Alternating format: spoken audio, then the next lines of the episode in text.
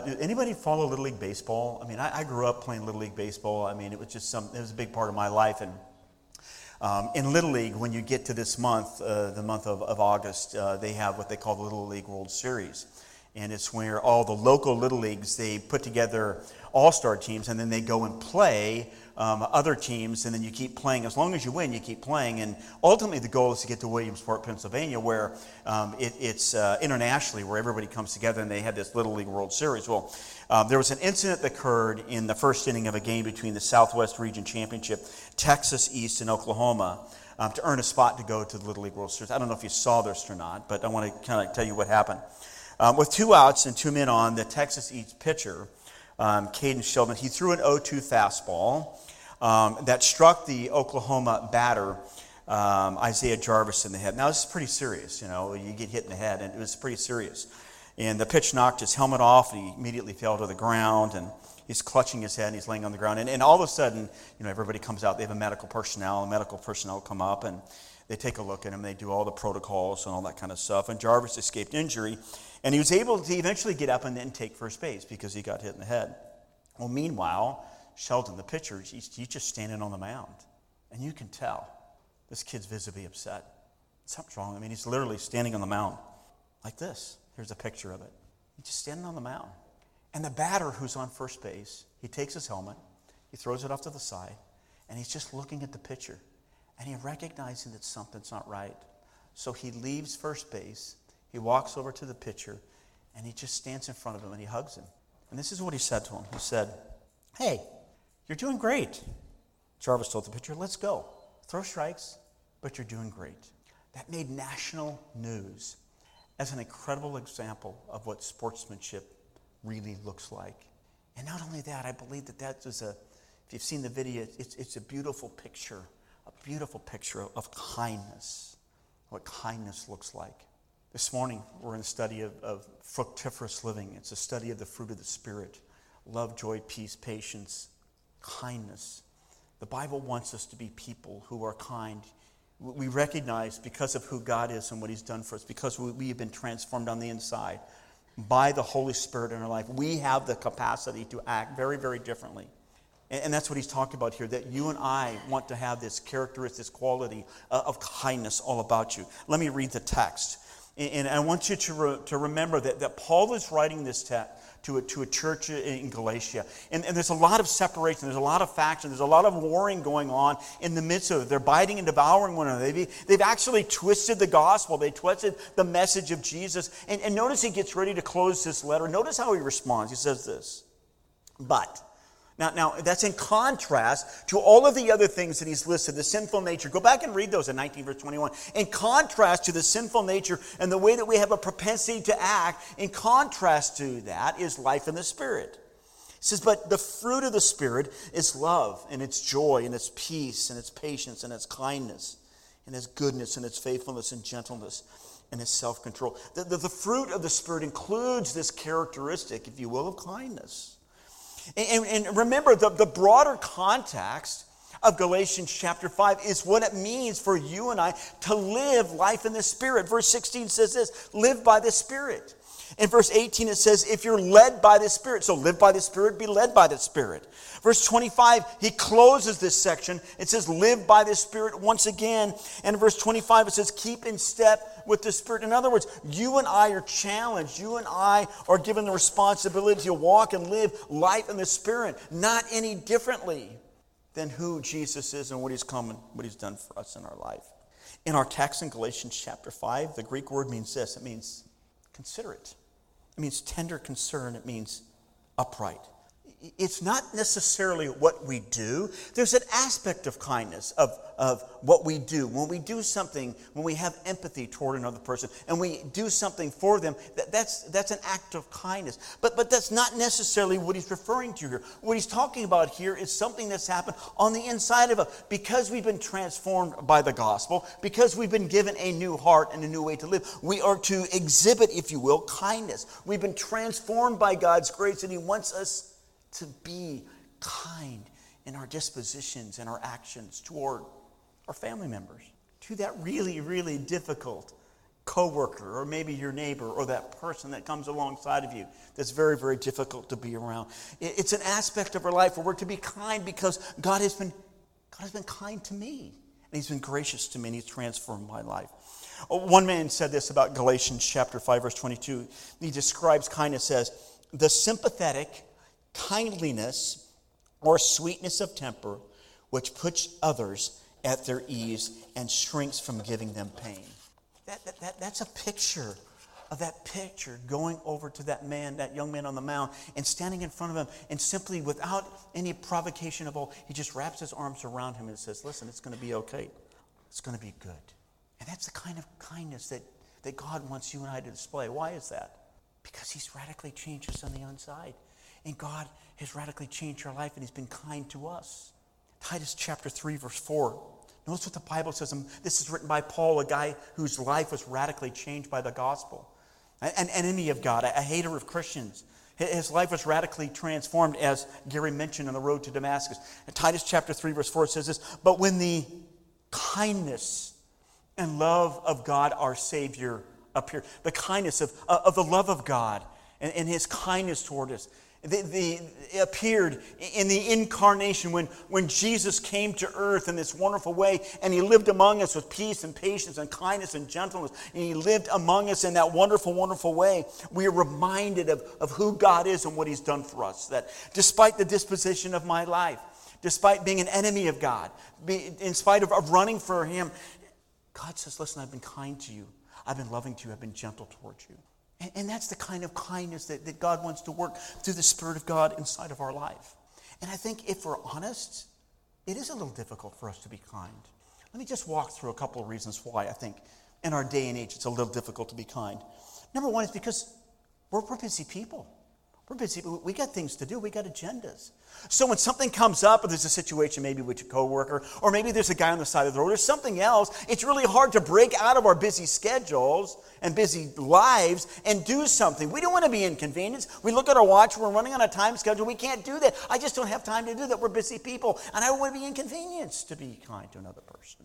What about this? Sometimes we just don't care.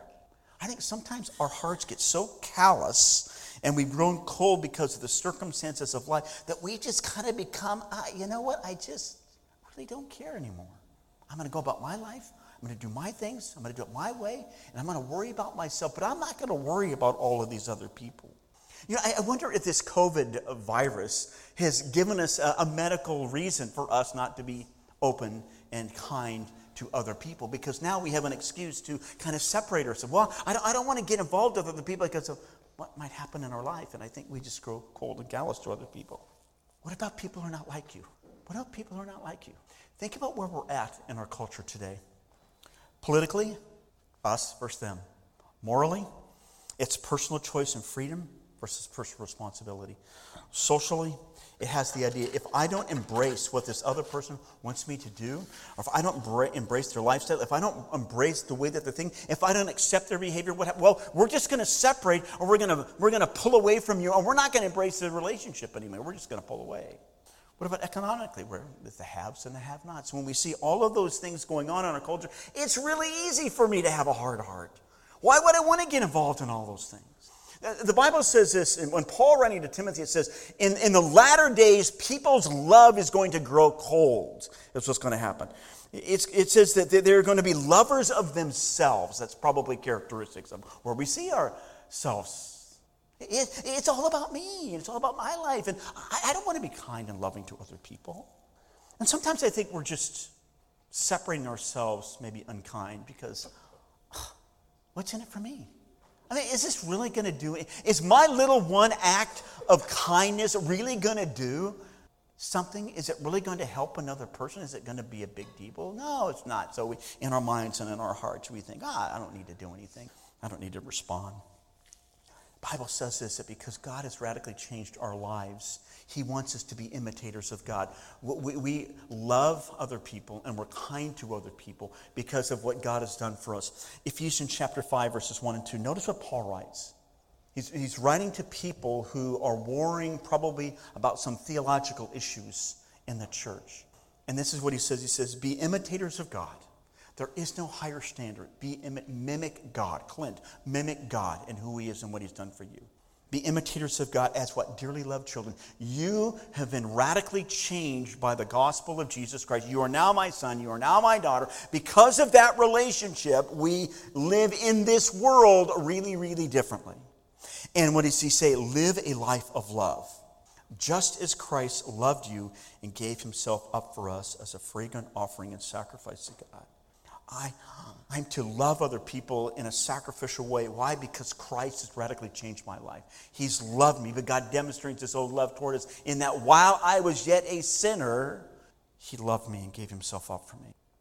So this morning, what I want to do in our fructiferous living, bearing fruit through the characteristics of the fruit of the Spirit, I want to just walk through a couple of principles of this idea of kindness. Three real quick principles. Number one is this. Kindness it reflects the heart of God. That's why we want to do this. Kindness gives us an opportunity to display the blessings that God has given to us. And we get to share with others what God has done for us. And the last thing I want to leave you with is this. Kindness is incredibly powerful. It's incredibly powerful. Think about that young boy. Think about that illustration. That act by that young boy literally went all over the world because of what he did. Standing there looking, knowing that he needed to respond. This young boy basically in tears, standing on the mountain, he needed to respond.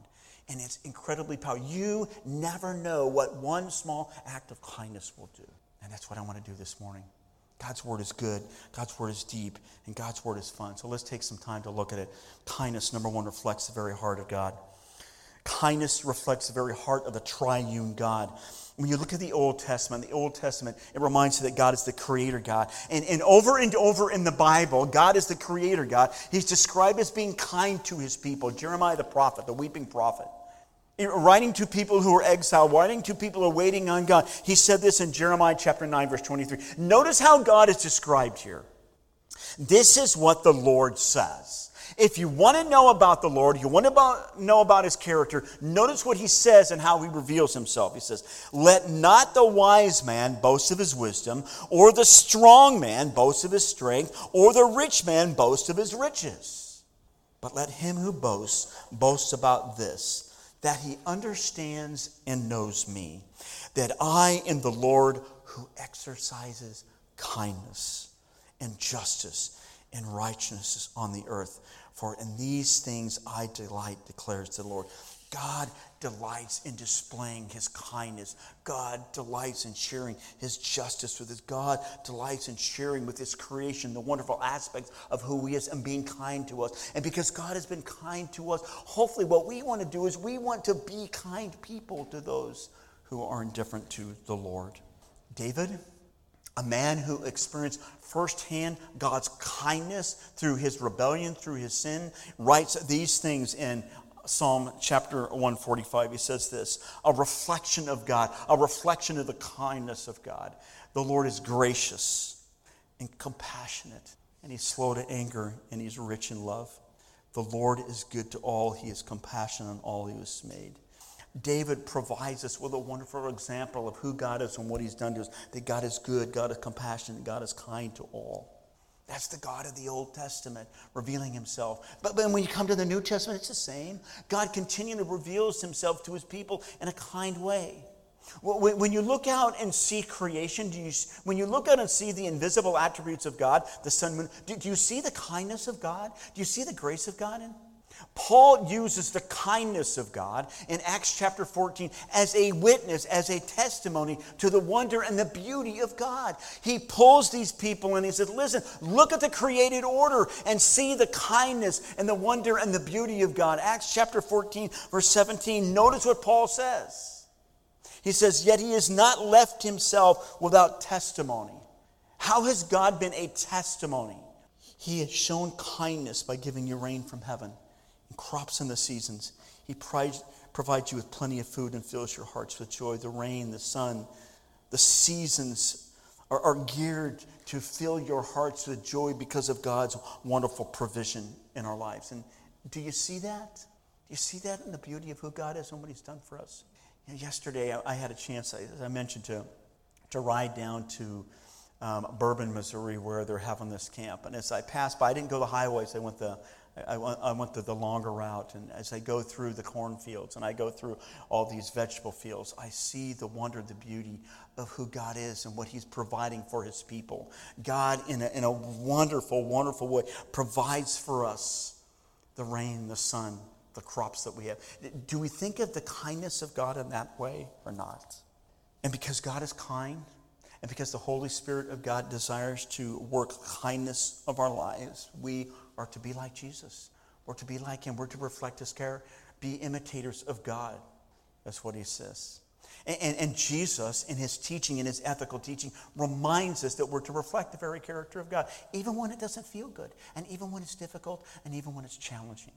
Luke chapter 6, verse 35, He's speaking to His people. He's speaking to His disciples. He's speaking to others. Notice what He writes.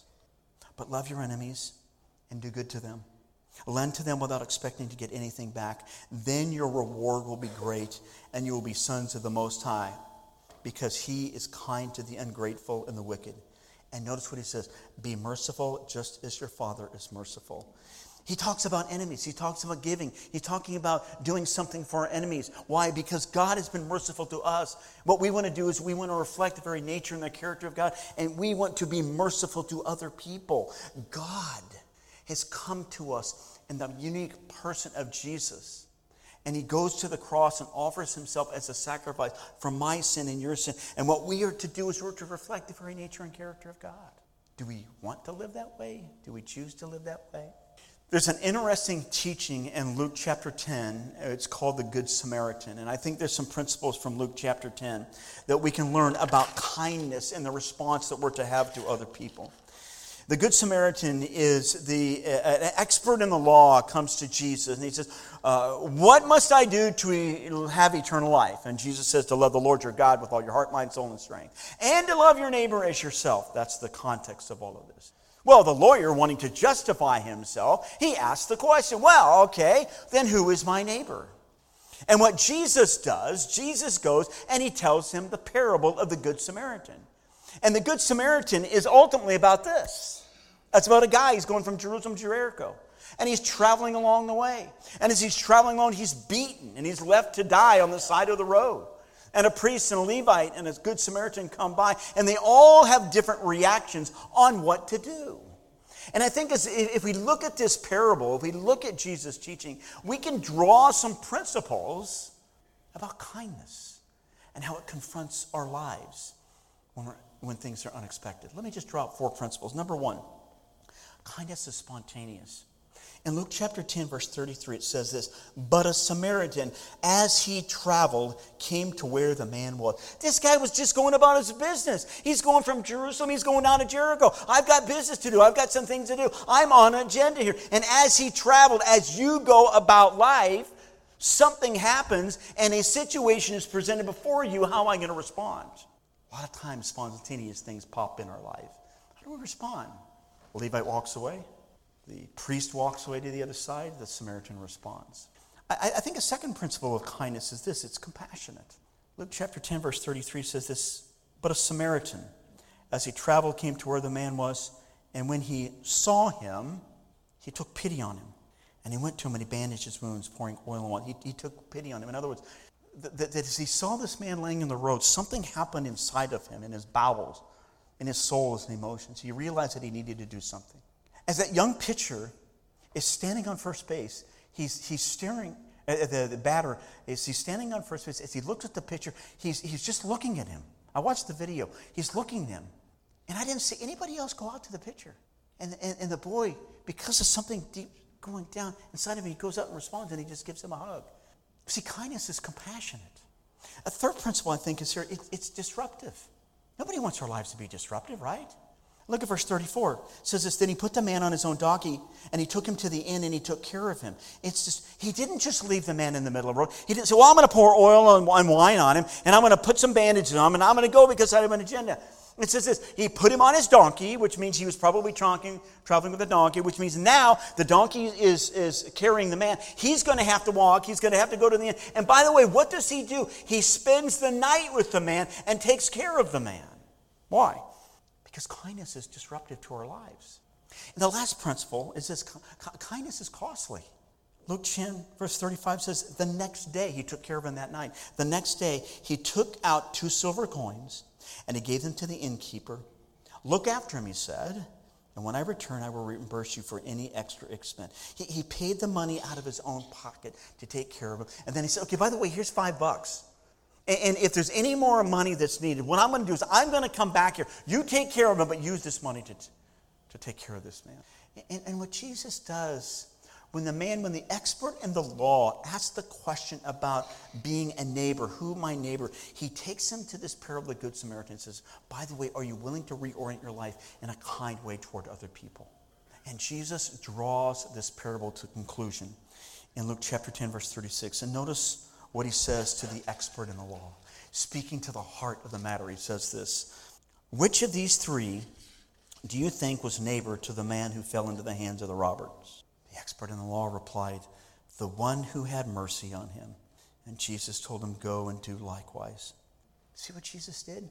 He used a hated Samaritan, a Samaritan who was hated on the outside of the boundaries, on the outside of the fence. He uses the example of a hated Samaritan to confront the disciples, to confront the people, and to confront us about what it means to show mercy.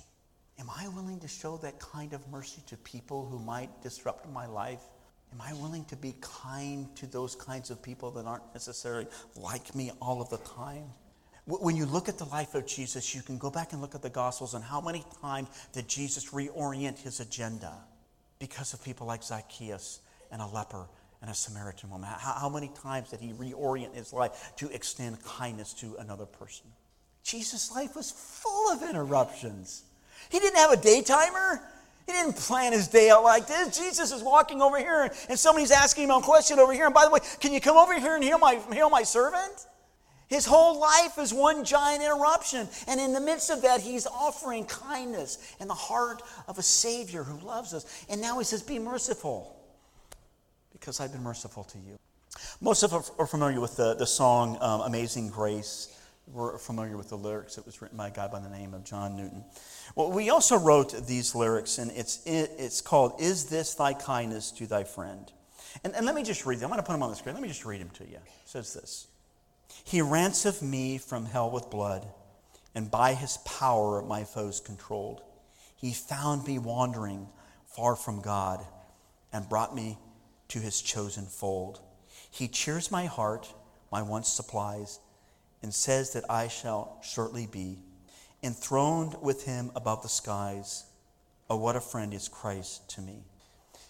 When Christ has radically changed our lives because he's forgiven us of our sin, he's gone to the cross, and he's removed all of our sin, we have an entirely different disposition. We recognize what he's done for us, and what we want to do is, hopefully what we want to do is live out, imitate God, and live that kindness to other people. Mark Twain said this: kindness is a language which the deaf can hear and the blind can see. Kindness ultimately reflects the heart of God. And God wants you and I to reflect that same type of kindness as we imitate. Second point I want to draw out is this: kindness is an opportunity to pass on God's blessing. If we have been transformed by the grace of God, if we have radically transformed, our hearts have been changed, then what we hopefully want to do is, by imitating God, mimicking God, what we want to do is we want to share that kindness with other people. And I think when you look at the Bible, there's a great example of David showing kindness to Jonathan's family. As you recall, in 2 Samuel, David and Jonathan are they're the best of friends. They love each other, they care for each other, and they want to help each other. And they make this pact, they make this covenant that if David dies or Jonathan dies, no matter what happens, what we're going to do is we're going to make sure that we take care of the other person's family. And you know that Jonathan was killed alongside of Saul, and David grieved the loss not only of Jonathan, but also of Saul. And as David looked at his life, and he looked at what was going on, and he looked at the family of Saul, he began to ask and inquire, is there some way that I can live out this covenant that I made with Jonathan? Is there some way that I can be kind to him? And in 2 Samuel chapter 9, we have an example of what David does to show kindness to Jonathan's family. And let me just read the text. David asked, "Is there anyone still left of the house of Saul to whom I can show kindness for Jonathan's sake?" Now there was a servant of Saul's household named Ziba. They called him to appear before David, and the king said to him, "Are you Ziba?" "Your servant," he replied. The king asked, "Is there no one still left of the house of Saul to whom I can show," notice what he says, "God's kindness?" Ziba answered the king, "There's still a son of Jonathan. He's crippled in both feet." "Where is he?" the king asked. Ziba answered, "He is the house of Machir, son of Amiel, in Lo Debar." By the way, he's living out in the desert. He's living way out.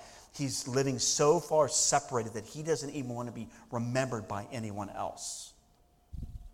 Verse 5 goes on, "So King David had him brought from Lo Debar, from the house of Machir, son of Amiel. When Mephibosheth, son of Jonathan, the son of Saul, came to David, he bowed down to him to pay honor. David said, 'Mephibosheth.' 'Your servant,' he replied, 'don't be afraid.' David said to him, 'For I will surely show you kindness for the sake of your father Jonathan.'" And notice what he does. "I will restore to you all the land that belonged to your grandfather Saul, and you will always eat at my table."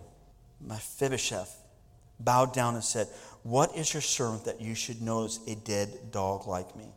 He's living in Lo Debar. He's living in this desert area. He's living away. Somebody has to take care of him. He recognizes, he says, "What? Why would you even care for a dead dog like me? I have nothing to offer." And what David says is, he says, "Listen, God has been kind to me.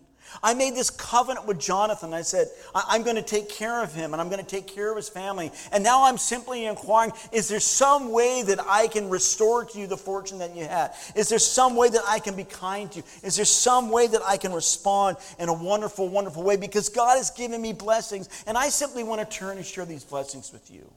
I have a responsibility, I believe, to the family because I made this covenant with Jonathan, if you will."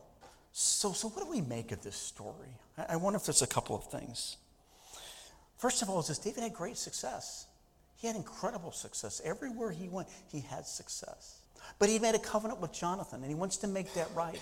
So what is he works hard to go back and look at the family. And what he wants to do is he simply wants to do one thing. He says, "Listen, I want to pass on the blessings. God has been a blessing to me, and what I want to do is I want to share that blessing with other people." And so he's going to restore the land. And not only is he going to restore the land, he's going to say, "Listen, you are to sit at my table, and you're to eat at my table, and I'm going to take care of you." Why? Because God has been a blessing to me. Let me ask you something. Do you feel generous with the blessings that God has given to you? Do you feel that you want to extend those blessings to other people in a kind and wonderful way? You know, we hang on to our time, we hang on to our talents, we hang on to our treasures, and we kind of guard those things because we're stewards of them. But is there opportunities as we go about life to be kind and share those things with other people that maybe not have them? I'm wondering if that's one of the principles here. Because God has been kind to me, God has been kind to us, what we want to do is we want to be kind to other people. You know, I meet with a bunch of guys, and we meet on Thursday mornings, and we've been doing this for years, our motorcycle buddies, and we meet for breakfast. And we normally go to one or two places. And what we try and do, because we meet at the same place every Thursday morning, when we get the bill, we're not looking at the bill and going, "Okay, what is 15%? What is 20%? What we're looking at collectively is we're looking at how can we bless this person? How can we bless this waiter, this waitress, who's been so good to us, who's been so kind to us? How can we share the blessing that how can we share that with another person? Partly because we want to be a testimony to her about who we are and what we represent, in who Jesus is and what he's done for us in our life. And what we want to do is we want to be hilariously kind, hilariously good, and hilariously generous, 2 Corinthians chapter 8, verse 9. And what we don't want is we don't want to hold on to our stuff. And because God has been good to us, God has blessed us, do you and I have the privilege to want to pass on those blessings to other people? Because you never know how that simple act of kindness and goodness to another person can radically change them. A man by the name of Lee Stobel, he wrote a book called The Unexpected Adventure. And in the book, he gives an illustration, and I think it applies here. He says this, and maybe you can identify with this act. It's, "I remember flying into Midway Airport in Chicago during a blizzard. An engineer from India was sitting next to me, and as we talked, I found he was planning to take a bus all the way from O'Hare Airport and then have his pregnant wife drive from a distant suburb with his two young children to pick him up. He said, look, he says, I have a car at Midway. How about I give you a lift home? He was grateful, and during our drive, he asked why I had been willing to go out of my way for him, and I tried to explain. Has anybody ever done something so kind to you that it makes you want to pass that kindness along to someone else? I nodded. Well, Jesus Christ has done something incredibly kind for me.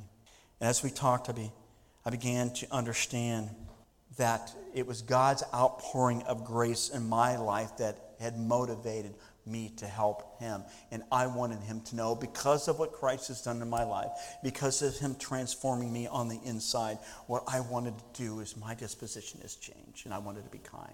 See, you and I have experienced the blessings of God, and what we hopefully want to do is we want to pass and turn on those blessings on other people. And it could be as simple as a guy sitting next to you in a car. I mean, this is not a big deal. But because of the interaction with this gentleman, he was able to tell them and model what a life of faith looks like. And why did I choose to do this? Because of something that God has done in my life. You see kindness? See the beauty of kindness? It reflects the very character of God. Last thing is this. Kindness is an incredible act of God's grace because of how he's changed us on the inside. Amelia Earhart said this. We all know who she is. A single act of kindness throws out roots in all directions, and the roots spring up and make new trees. Aesop said this, no act of kindness, however small, is ever wasted. God allows us to be kind to people, maybe on a daily, weekly basis. And those simple, small acts of kindness, we never know how those can radically impact another person. We have no idea what's going on in the heart and mind and soul of that person, and how God may use a simple act of kindness to reflect the nature and the character of who he is and what he's done for us. In the passage that we looked at earlier in Luke chapter 6, Jesus was teaching us. And let me just read the text again. I'm going to put it on the screen. Notice what it says. It says this about being kind to your enemies. It says, then your reward will be great, because he is kind to the ungrateful and wicked. Be merciful just as your Father is merciful. Kindness is a responsibility that you and I have to be merciful to other people, even to our enemies. And that reflects something that's a change on the inside, because on the outside, we can't do that on our own strength. The only way that we can do that is if Christ has grabbed a hold of us on the inside, and through the power of the Holy Spirit, he's changed us and allowed us to love and be kind and generous to that person. And Paul got it, because he knew how radical his life had been changed. And when your life has radically been changed, you have a tendency to live out that change to other people. 1 Timothy chapter 1, verse 16. Notice what Paul writes about his own life. But for that very reason I was shown mercy, so that in me, the worst of sinners, Christ might display his unlimited patience as an example of those who would believe on him and receive for eternal life. Paul's saying, look at what Christ has done in my life. Look at how Christ has been patient to me. Look at how he's radically changed and altered the inside of my life, the internal components of my life. See how he's changed me on the inside? And because of what he's done on the inside, I now am a light and a testimony to other people of his grace. God has been kind to me, and I want to live out that kindness to my family members, to my friends, to maybe my enemies, and to those who are really, really difficult to live. Paul wrote the example of what that looks like, and how God can use kindness in the lives of other people. Ephesians chapter 2 says this, and God raised us up with him and seated us with him in the heavenly realms in Christ Jesus. My position is not necessarily in this. My position is that I am seated in the heavenly with Jesus, in order that in the coming ages he might show the incomparable riches of his grace expressed in his kindness to us in Christ Jesus. That phrase, he might show, has the idea, it means to prove or to demonstrate something. In other words, because of my faith and my trust in Jesus, because of the way that he's changed my life, now I become a testimony of God's grace and mercy and love toward other people. Why? Because I'm living that out toward other people. And God does that work of change inside of our hearts. I want to close with one last illustration. And it's about how a simple act of kindness can radically change another person. It's in a book. And here's the illustration. The guy says this: it's amazing what a difference the little things will make. For example, years ago, I was a new believer, and I always wore a tiny cross pin on my shirts because they were an inexpensive way to witness. I purchased a dozen or so of them at a time, and every time someone commented on mine, I'd give it to them as a gift. Once I was in a 7-Eleven convenience store. The female clerk complimented my cross pin. Instinctively, I offered to give it to her. For several moments, she tried to refuse it. Finally, reluctantly, she accepted the small gift. Years went by, and I'd almost forgotten about the 7-Eleven woman. And then one day at church, a woman stopped me in the lobby, and she said she had to thank me. Trembling as she spoke, she explained, "You probably don't remember me, but years ago you gave me this." She reached in her purse and pulled out the small cross pin. "When you offered me this cross, my life couldn't have been any worse. I didn't feel worthy of such a generous gift, but God showed me that He still loved me. My life is different today because of what you did for me." And this is his conclusion. What I did was almost nothing, but to someone else it meant almost everything. Listen, I say that to remind us that God has changed us on the inside, and we can be kind to other people. You can be kind to that family member. You can be kind to that neighbor. You be kind to that other person. And you and I never know what that small little act of kindness will look like in their life. And it's just a simple way to live out our life, isn't it? Isn't it simple? To be kind, to be generous, to be merciful. All those things that God has done for us, we simply live out because He's changed us on the inside. But the fruit of the Spirit is love, joy, peace, patience, kindness, because of what God has done for us. Father, I just thank You for Your word.